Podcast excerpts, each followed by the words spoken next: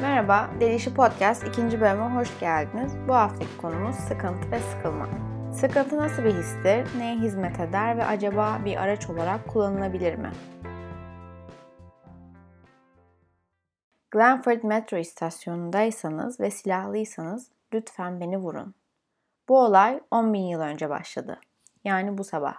Eğer şanslıysam kurşunun kafatasından geçerkenki acısı sadece birkaç yıl sürecek. Bu bir alıntıydı. Korku genel olarak sevdiğim bir janra. Boş zamanlarımda da korku hikayeleri okuyorum bazen. Ara ara bu hikayeler arasında bende kalan, beni etkilemiş ve böyle aylar sonra birden aklıma gelenler çıkıyor. Onlardan birinin özetiyle başlayacağım bölüme. Ana karakterimiz ek gelir için ara ara ilaç denemelerine giden bir adam. Bir gün de beyin performansını arttırıcı bir ilacın denemesine gidiyor. İlaç işe yarıyor. Limitless tarzı bir konsept. Beyin çok hızlanıyor. Oradaki testlerden sonra ilacın etkisinin geçmesini beklemek için eve yollanıyor. Beyin çok hızlandığı için zaman algısı kaymış durumda. beş dakikayı birkaç saat olarak algılıyor. Bu arada vücudu da zihni için fazla yavaş olmaya başlıyor. İlacın etkisinden yararlanıp halletmesi gereken işleri bitirirken ilacın etkisi geçmesi gerektiği yerde artmaya başlayınca da hikayenin rahatsız edici tarafı başlamış oluyor. Adamın zihninin temposu ve normal dünyanın temposu arasındaki makas açıldıkça artık adamın normal hayatla ve vücuduyla bir ilişki kuramadığı bir yere geliyoruz. Hikayede adamın bu yüzden adeta beynin içinde hapis kaldığı ve ölmek için yalvardığı yerde bitiyor. Bu hikayede olayı bu kadar rahatsız edici yapan ne? Ve benim okuduktan aylar sonra bir anda aklıma gelip o etkiyi tekrar hatırlamama yol açan, zamanda ve beynin içinde o kapana kısılmışlık hissi, yani sıkılma hissi, kaçamadığım bir yerde olma. Sıkılma hissinin o pasif ama aslında çok büyük rahatsızlığını kullanarak korku janrasına girmeyi başarmış bir hikaye bu. Sıkılma hissine referans olarak birçok kişi yazarları, felsefecileri, varoluşçuları sayabilirdi. Bunlar konusunda çok derin bilgiye sahip değilim. Sıkıntı olgusu beni bu belki de sıkıldığım için okuduğum korku hikayesinden yakaladı. Zaten sıkılmak hepimizi gün içerisinde çeşitli birçok yerden yakalayabiliyor. Neredeyse günlük sayabileceğimiz evrensel bir his sıkılmak. Belki sıklıkla da orada olduğu için özelliğini kaybetmiş ve bir kavram olarak masaya yatırıp incelemediğimiz bir şey. Ben bugün biraz bunu yapmaya çalışacağım. Nasıl birisi olduğunu kimse için açıklamama gerek yok. Türkçe'de kelime seçimi olarak sıkılmak kelimesi de zaten hissin fiziksel karşılığını ve hatta belki bir tık derin anlamlarını da çok güzel bir şekilde içeriyor bence. Ne kadar pasif bir his izlenimi verse de çoğumuz için katlanılamaz boyutları da olabilen yoğun bir his. Yine sıkıntıdan ölmek lafıyla dile gidersek ölüm gibi ya da ölmek istiyorum dedirtecek kadar güçlü bir his. Öyle ki insanlar bazen bir uyaran yokluğu yerine acıyı tercih edebiliyorlar. Yapılan bir deneyde katılımcılardan içinde sadece bir düğme bulunan boş bir odada on beş dakikalarına oturmaları isteniyor. Düğme basınca can acıtıcı bir elektrik şoku veren bir düğme. Gözlemleniyor ki belirli bir dakika geçtikten sonra odadakilerin çoğu düğmeye basmaya, hatta tekrar tekrar basmaya başlıyorlar. İnsanlar etraflarında ilişki kurabilecekleri bir şey olmadığında kendi düşünceleriyle yalnız kalma rahatsızlığındansa o acıyı tercih ediyorlar yani. Yine başka bir deneyde insanlara nötr resimler gösterip onları sıktıktan sonra bu insanların kendi iradeleriyle iğrenç ve bakması rahatsız edici resimleri seçtikleri görünüyor. Sadece laboratuvar ortamlarında da değil, gerçek hayatta da sıkıntı sonucu bu sıkıntıyı dindirmek için bilerek negatif durumlara sokabiliyoruz kendimizi. Gereksiz risk alma, kumar, fazla yemek yeme, kendine zarar verme, durup dururken sosyal çatışma çıkarma gibi. Bu işte sıkıntıdan birine sarmak, sıkıntıdan kavga çıkarma, gerçekten olan şeyler ve o anın ilginçsizliğiyle tetiklenebiliyor. Yani sıkıntı hissi çoğu zaman negatif bir uyarandan daha kötü bizim için. Öyle ki ondan kaçmak adına bazen direkt elektrik şoku şeklinde doğrudan kendimize zarar verici yöntemlere başvurabiliyoruz. Böyle yoğun bir şeyin boşu boşuna öylesine olacak hali yok. Bu his bir şeye hizmet ediyor olmak zorunda. Davranışsal ekonomi perspektifinden bu his kısıtlı ve gerçekten değerli olan iki kaynağımızı, zamanımızı ve zihinsel enerjimizi iyi aloke etmediğimizi zihnimizin bize söyleme şekli. Bu bir hissi açıklamak için biraz mekanik bir yol bence. Sıkıntı o an ortamla ve durumla anlamlı bir ilişki kuramadığımızın sinyali. İlgili yönlendirebileceğin yeni bir uyaranın yokluğu, kullanılamayan potansiyele karşı bir uyarı gözüyle bakılabilir. Evrimsel açıdan bakarsak doğa hiçbir organizmanın kendine bir şey katmadan, öğrenmeden yerinde saymasını istemez. Bu adaptasyonu ve hayatta kalmayı büyük ihtimalle imkansız kılardı. Sıkıntı işte bu yerinde sayma anlamsızlığına karşı bir koruma ve rahatsız ederek harekete geçiren bir sistem aslında. Daha da romantikleştirmek istersek sıkılmak bir anlam krizidir diyebiliriz. Dünyaya ve hayatı düzen ve kaos diye iki kavramdan oluşuyor gözüyle bakabiliriz. Birçok düşünce sistemi de bunu yapar zaten. Tao da yin yang gibi. Birey için optimal olan bu iki kavram arasında bir ayağı birinde, diğeri öbüründe durduğu tam ortadaki çizgi. Güvenli bir şekilde gelişebildiği hem de gerçekten yaşadığını hissettiği yer tam orası. Kaosa doğru çok kaydığımız zaman vücudun alarm verdiği birçok sistem var. Korku, panik, anksiyete gibi. Ve ne kadar büyüleyici ki aslında düzenin ve kontrolün olduğu o tarafa çok sığınma eğilimimizi engelleyip dengeleyen sıkıntı hissi kadar güçlü bir sistem daha var. Sıkıntı kavramından bu kadar etkilenmek biraz ironik belki ama günün sonunda konfor alanımızdan niye çıkarız ki? Buradan çıkmak gerçekten insanı büyüleyici ve kendi hayatına dair anlamlı bir yere getiriyor. Bunu yapmak için de içimizdeki dinamik aslında bu yerimize sayıyor olduğumuz zaman gelen o sıkıntı hissimiz. Anda olmanın önemi şu an her yerde bas bas bağırılan bir şey. Ve bu dinamiği iyi kullanıp dengeyi sağlayabildiğimiz zaman bu kaos ve düzen arasında o hiç efor sarf etmeden o anda olduğumuz anları yakalıyoruz zaten. O zaman nasıl geçtiğini anlamadığımız vakitler. Sıkıntı hissinin varlığı bu kadar mükemmelse sorun ne o zaman? Bazen sorumluluklardan dolayı sıkıldığımız şeyler yapmak zorunda olduğumuz zamanlardan bahsetmiyorum. Sıkıntıyı aslında düzgün kullanamamamız sorunundan bahsedeceğim. Sorun sıkıntının çözüme direkt işaret etmeyen bir his olmasından başlıyor. Acısı uzaklaş, kızgınlık yüzleş, mutluluk yaklaş diyor. Sıkıntı ise şu an burada olma diyor ama tam olarak nereye gideceğini, nerede olman gerektiğini bulmayı sana bırakıyor. Sıkıntıyla olan ilişkimiz de bu sorunu büyütüyor. Bir korku hikayesinde yer edebilecek kadar rahatsız edici bir his bu sonuçta. Sıkıntının yeni uyaran ara sinyaline karşı da şu an etrafımızda ilişki kurabileceğimiz, pasif bir şekilde tüketebileceğimiz çok fazla şey var. Hatta birçok şey ilgimiz için yarışır durumda. Sıkıntıda oturmamıza hiç gerek kalmadan hemen anlık kendimizi oyalayabilecek bir şeyler bulabiliyoruz. Bunun sonucunda da sıkıntıda oturma pratiğini hiç yapmamış oluyoruz. Sıkıntıda oturmanın pratiğini yapmak ne yarar sağlar ki bize peki? Sıkıntı doğru kullanmayı bilince bir araç olarak kullanılabilecek bir kavram. Ama bunu yapabilmek için onu deneyimlemek, izin vermek ve düzgün bir şekilde navige etmeyi öğrenmek gerekiyor. Araştırmalar sıkılmanın yaratıcılığı arttırdığını gösteriyor. Öncesinde sıkıcı bir görev yapmış katılımcılar, ikinci yaratıcı görevde hem fikir sayısı hem de fikirlerin yaratıcılığı açısından daha iyi performans gösteriyor.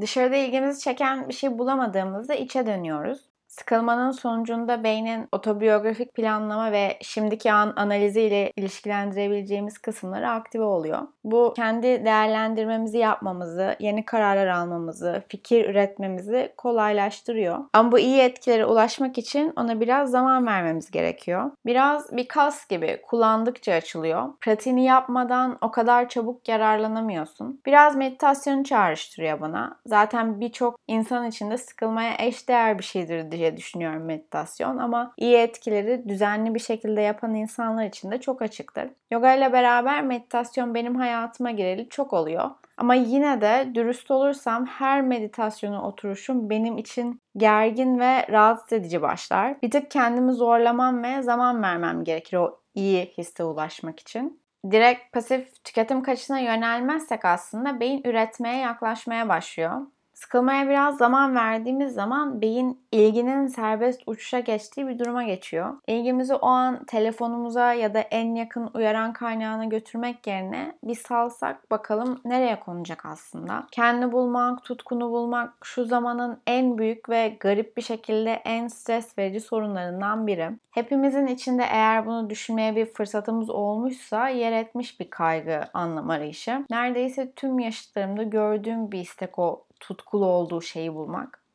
O şeyi bulunca bazı taşların yerine oturacağını ve hayatın tüm bu zorlukları arasında daha ferahlatıcı bir etki yakalayabileceğimizi düşünüyoruz haklı olarak.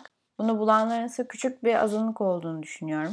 Sıkıntınınsa aslında bunu bulmak için kullanılabilecek ama çoğumuzun kullanmadığı bir araç olduğunu düşünüyorum. Sıkıntıda oturmayı bilmezsek ve sıkılınca sadece kendimizi oyalamayı seçersek bir sürü olasılıktan da mahrum kalacağız. Çünkü direkt en kısa çıkışı aradığımızda elimizin altında sadece genel olarak kültürün önümüze sunup direkt ağzımıza verdiği seçenekler olacak. Ve o menü dışındaki seçenekler aklımızın ucundan bile geçmeyecek belki. İlgini bu şekilde serbest bırak Bırakmazsan kendi başına nereye gidecek hiç bilemeyebilirsin. Yüksek olasılıkla kendimizi bulacağımız alan o elimizin altındaki hızlı, pasif tüketim seçeneklerinin dışında bir şey olacaktır. Öbür türlü çoktan bulmuş olmamız gerekir zaten. Geçen gün bir kadınla tanıştım. Gastronomi okumuş, korku filmlerine de oldukça ilgili. Uzmanlık alanlarından biri korku filmlerinde yemeğin kullanımı, bunun anlamsal analizi. Bununla ilgili yazıları var ve konuştuğunuzda bununla ilgili tutkulu olduğunu açıkça görebiliyorsunuz. Kendine sıkılmayı tanımayan bir insanın böyle yaratıcı, farklı ve oldukça kendine özgü bir alan bulabileceğini sanmıyorum. Kimin aklına gelir yani böyle bir şey? Aradığımız bazı cevaplar sıkılmanın o rahatsız edici katmanlarının altında olabilir yani. Bunun garantisi olmasa bile bizim için bu kadar önemli olan kendini bulma arayışında elimizin altında ve rahatlıkla kullanabileceğimiz sıkıntıyı kullanmayı neden denemeyelim ki? Cidden bana bir sürü cevap bu katmanların altında yatıyor gibi geliyor açıkçası. Sıkılma kavramı kültürel stigmalarla, damgalarla beraber gelen bir şey tabii. Bazı kültürlerde sıkılmak utanılacak bir şeydir. Lükstür mesela. Yeterince meşgul olmadığınız ya da boş olduğunuzu gösterir belki. Bazı kültürlerde de sıkılmak bir üstünlük belirtmek gibi olabiliyor. Bir şeyden sıkıldım, bundan üstünüm der gibi bir anlam taşır. Neyin sıkılınacak, neyin sıkılınmayacak bir aktivite olduğunu da çoğu zaman kültür, toplum ve modalar belirliyor. Toplum bize oyalanma seçenekleri sunarken bunları eğlenceli ya da sıkıcı diye etiketleyerek sunuyor. Bu eğlencelilik etiketlerine de çok düşmemek gerekiyor bence. Mesela ben bundan beş altı sene önce yoga eğitmenliğine giriştiğimde yoga hot topic olmanın çok uzağındaydı. Ben benimle yoga dersine gelecek insan bulamazdım arkadaşlarım arasından. beş sene sonraya sardığımızda o yoga sıkıcı diye gelmeyen kitle patır patır yoga hocalığı eğitimine gitmeye başladı. Her yerde yoga eğitimi veriliyor şu an. Bu bir birey eleştirisi değil. Sadece bu insanlardan bazıları daha önce de keşfedebilirdi bunu, moda olmasını beklemeden ve daha önceden yararlanabilirlerdi bundan. Benim gittiğim vakit benimle eğitime gelenler arasında da şu an çok iyi ve popüler hocalar çıktı. Benim yogaya yönelmem de işin aslı biraz sıkıldığım için olan bir arayışımın sonucudur. Üzerine aktif eğitmen olacak kadar gitmemiş olsam bile hayatım üzerinde en çok iyi etkiye sahip şeylerden biridir. Aa, istatistik çok sıkıcıdır diye bir etiket de var mesela ama şimdi data science aldı başını gitti ve zamanında bunu sıkıcı etiketinden dolayı elemeyip üstüne düşenler bunun ekmeğini yiyor. Kod yazma da aynı şekilde. Şu an her gün mail geliyor online o kurs var, şu kurs var diye. Bir anda popülerleşen bu alanlarda bunun en çok yararını görenler bu alanlara önceden girmiş insanlar oluyor tabii ki. Biraz sıkılmama cesaretini göstermek gerekiyor bazen. Bu insanların zamanında bu alanlara girmesinin nedeni bir sonraki büyük şey yakalamak da değildi ama. Belki de sıkıldıkları bir anda ilgilerinin bir şekilde aktığı yere gitmesine izin verip kendilerine özgü bir şey bulmuşlardı belki. Kendilerine dair böyle bir şey bulduktan sonra da bunun popüler olup olmamasına takılmamışlardı ve sürdürebilmişlerdi bunu. Bu haftalarda ben de sıkılmayı daha çok deneyimlemeye ve ondan yararlanmaya çalıştım. Dikkatimi verdiğim şeyleri yönlendirmeden, ilgimi oyalanacağı şeylere yöneltmeden nereye gideceğini gözlemlemek istedim. Bunu yaparken de şu dikkatimi çekti. Kendimizi sürekli meşgul tutma, oyalama sadece sosyal medya ve boş içerik, boş uyaranlarla yapılmıyor. içi dolu ve yararlı sayılacak içerik tüketimini de bazen abartabiliyoruz bence. Mesela ben her bir yere yürümem, gitmem gerektiği vakit telefonumdan ya kitap dinlediğimi ya podcast dinlediğimi fark ettim. Bu kendi başına kötü bir şey değil tabii ki. Bilgi güçlü bir şey ve erişimimiz o kadar kolay ki artık elimizin altında tüketmemiz mümkün olmayacak kadar çok bilgi var. Ve bazen de o yüzden alabildiğimiz her an bilgi almaya çalışabiliyoruz. Bunu tek yapan ben değilimdir. Hiçbir anımız boş geçmesin diye sürekli bir bilgi yüklemesine abanılabiliyor. Özellikle şu an bir sürü sesli kitap, podcast, sesli makaleler varken. Ama bu da her boş anı doldurmaya yönelik yapıldığında görece pasifleşebiliyor. Bir sürü fikir biriktiriyoruz ama pek özümseyip kendimizin haline getiremeyebiliyoruz bunu sindirme vaktini kendimize tanımayınca. Kurduğumuz bağlantılar orada kalıp unutulup gidebiliyor. Üstüne pek bir şey koymuyoruz. Uyaransız kendimizle vakit geçirdiğimizde fikirleri çarpıştırıp yeni bağlantılar kurabiliyoruz açıkçası. Başınıza gelmiştir. Arkadaşlarınıza derin bir muhabbete girdiğiniz zaman bazen ağzınızdan çıkan fikirleri siz de şaşırıp etkilenebiliyorsunuz. Sessiz düşünürken yeni bağlantılar kuruyorsunuz çünkü. Bunu bir nebze kendi başınızayken de yapmanız mümkün açıkçası. Yeni bir bilgi akışı olmadan durduğunuzda o biriktirdiğiniz fikirlerin demlenmesine izin veriyorsunuz bir bakıma ve bazılarını benimseyip bazılarını atıp bazı yeni şeyler çıkartıyorsunuz ortaya. Bunu yaptığımı fark edince son bir haftadır bu bir yerden bir yere gitme anlarımı herhangi bir şeyle uğraşmadan, hatta müzik bile dinlemeden geçirmeye çalıştım. Kendime sıkılacağım anlar yaratıp buna müdahale etmemeye çalıştım. Zorlayıcı bir şey, evet, çok zevkli değil ama beyin serbest kalınca düşünceler farklı bir şekilde akmaya başlayabiliyor bazen. Neyin ilgimizi çekip çekmeyeceği tam olarak bizim kontrolümüzde olmayan bir şey. İlgimizi çekmeyen bir şeye enerji ayırmak da bazen nefesini tutmaya çalışmak kadar da zor. İdeal senaryo ilgimizi çeken bu şeyleri bir şekilde keşfetmek ve şanslıysak hayatımızda kullanabilmek. Jung'a göre insanın kendini bulması bu ilgisini çeken şeyleri takip etmesiyle mümkün oluyor. Ve gitmesi gereken yere bunları takip ederek ulaşabiliyor. Bu açıdan ilgimize bir kendini gerçekleştirme içgüdüsü olarak da bakabiliriz. Zaten hepimizin içindeki o tutkulu olduğu şeyi bulma kaygısı da buradan geliyor. Sürekli ilgimizi bir şeylerin çekmeye çalıştığı bir dünyada bu normalde olacağından daha zor belki. Müdahale etmeden beynin bizi bir yerlere götürmesine izin vermek gerekiyor ve bunun yolda biraz kendimize, kendimize kaldığımız, sıkılacağımız zamanlar tanımaktan geçiyor olabilir. Rahatsız edici bir sıkılmak, evet, ama kendimizi bulmak bu kadar istiyorsak elimizin altındaki böyle bir şeyi de kullanmadan geçmek saçma olur. Sıkıntıyla denemeler yapmanın bence bana getirileri oldu bu süreçte. Belki size denemek ve bunun sizi nereye götüreceğini gözlemlemek istersiniz ki öneririm bunu. Dinlediğiniz için, vaktiniz için çok teşekkürler. Bana sosyal medya üzerinden Deli İşi Podcast, Instagram ve Twitter hesabına ulaşabilir. Bölümle ilgili yorumlarınızı buralardan ya da dinlediğiniz platform üzerinden yapabilirsiniz. Ben her bölüm insanla ilgili farklı bir konuyu ele alıyor olacağım. Umarım diğer bölümlerde bana katılırsınız. Görüşmek üzere.